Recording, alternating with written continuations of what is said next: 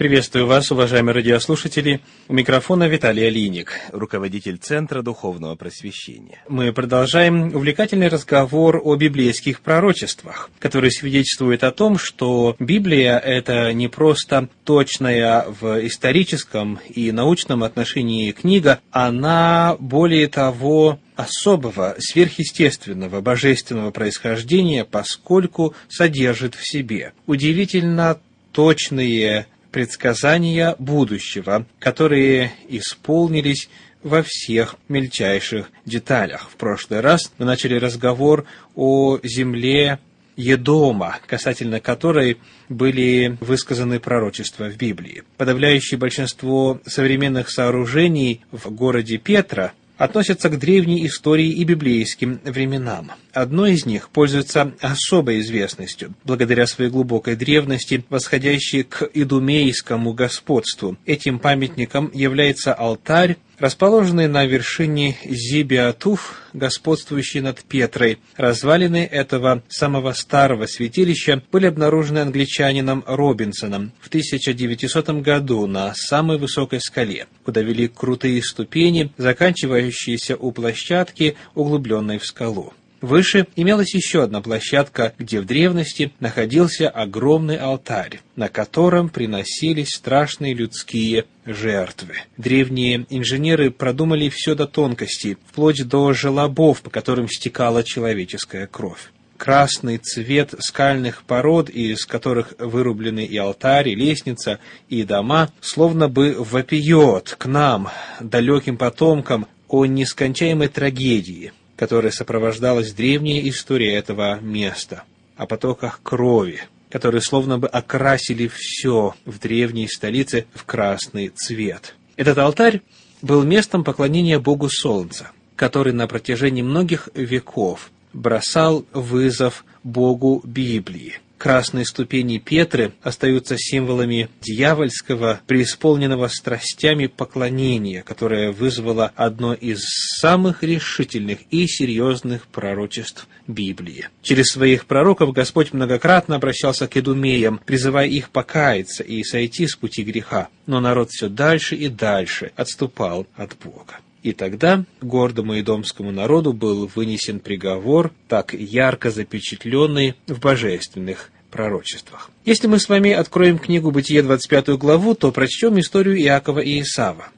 Прочтем о том, как Исав спокойно уступил Иакову право первородства, а значит и особые Божьи благословения, обменяв этот бесценный дар Божий на миску чечевичной похлебки. Когда же пожалел об этом, стало уже поздно. Красная чечевичная похлебка дала не только название стране Едом, но и на долгие века разделила два народа потомков Иакова, то есть еврейский народ, и потомков Исава, то есть народ едомский или идумейский. Государственность у едомлян возникла намного раньше, чем у Израиля. В книге Бытие в 36 главе в стихах с 31 по 43 приводится список царей и старейшин Едома. Уже с первых дней своего существования Едом показал себя весьма воинственным и агрессивным государством. Войска Едома совершали набеги, сея в округе смерть и страх, а затем с награбленным возвращались в свое неприступное гнездо, город Петру или Селу, расположенный в высоких неприступных горах. Особую ненависть питали едомляне к евреям, считая, что из-за них они лишились прекрасных земель Палестины. Поэтому при каждом удобном случае идумияне мстили им, причем самым жестоким образом. Они не только принимали участие во всех войнах, ведущихся против иудеи, но даже выкупали у ассирийцев и других народов пленных иудеев, чтобы, отведя их в свои крепости, предать мучительнейшим казням и пыткам. В Петре до сих пор сохранились красные ступени огромной лестницы, которую мы упоминали уже, ведущие на площадку, где высился алтарь Бога Солнца. Эти ступени красные не только от цвета камня, но еще и потому, что сохранились следы человеческой крови, истекающей с алтаря, крови невинных жертв, приносимых в заклании Богу Солнца. Кроме пленных, на этот алтарь домляне повергали и своих собственных детей, когда их царству грозила особая опасность. Такое положение дел продолжалось до вступления на израильский престол Давида. Последнему удалось разгромить едомлян и присоединить их к своему царству. Однако уже при его сыне Соломоде в Идумее вспыхивают мятежи, возглавляемые потомком царского дома и дома Адером, получившего воспитание в Египте. Отделившись окончательно при Иораме, царе, едомляне продолжают свою прежнюю политику по отношению к Израилю и другим народам. На протяжении ряда веков идумеяне все дальше и дальше отступают от Бога, и это отступление, как и у других народов, привело к вырождению идумейской нации. Давайте рассмотрим, какие пророчества существуют касательно Едома. Книга Бытие, 25 глава, 23 стих. «Господь сказал ей, «Два племени в чреве твоем, и два различных народа произойдут из утробы твоей. Один сделается сильнее другого, и больше будет служить меньшему». Итак, это пророчество о том, что едомляне будут служить потомкам Якова. Книга пророка Исаия, 34 глава, 9 стих. «И превратятся реки его в смолу, и прах его в серу, и будет земля его горящую смолою». 11 стих. «И завладеет ею пеликан и еж, и филин и ворон поселятся в ней, и протянут по ней верфь разорения и отвес уничтожения».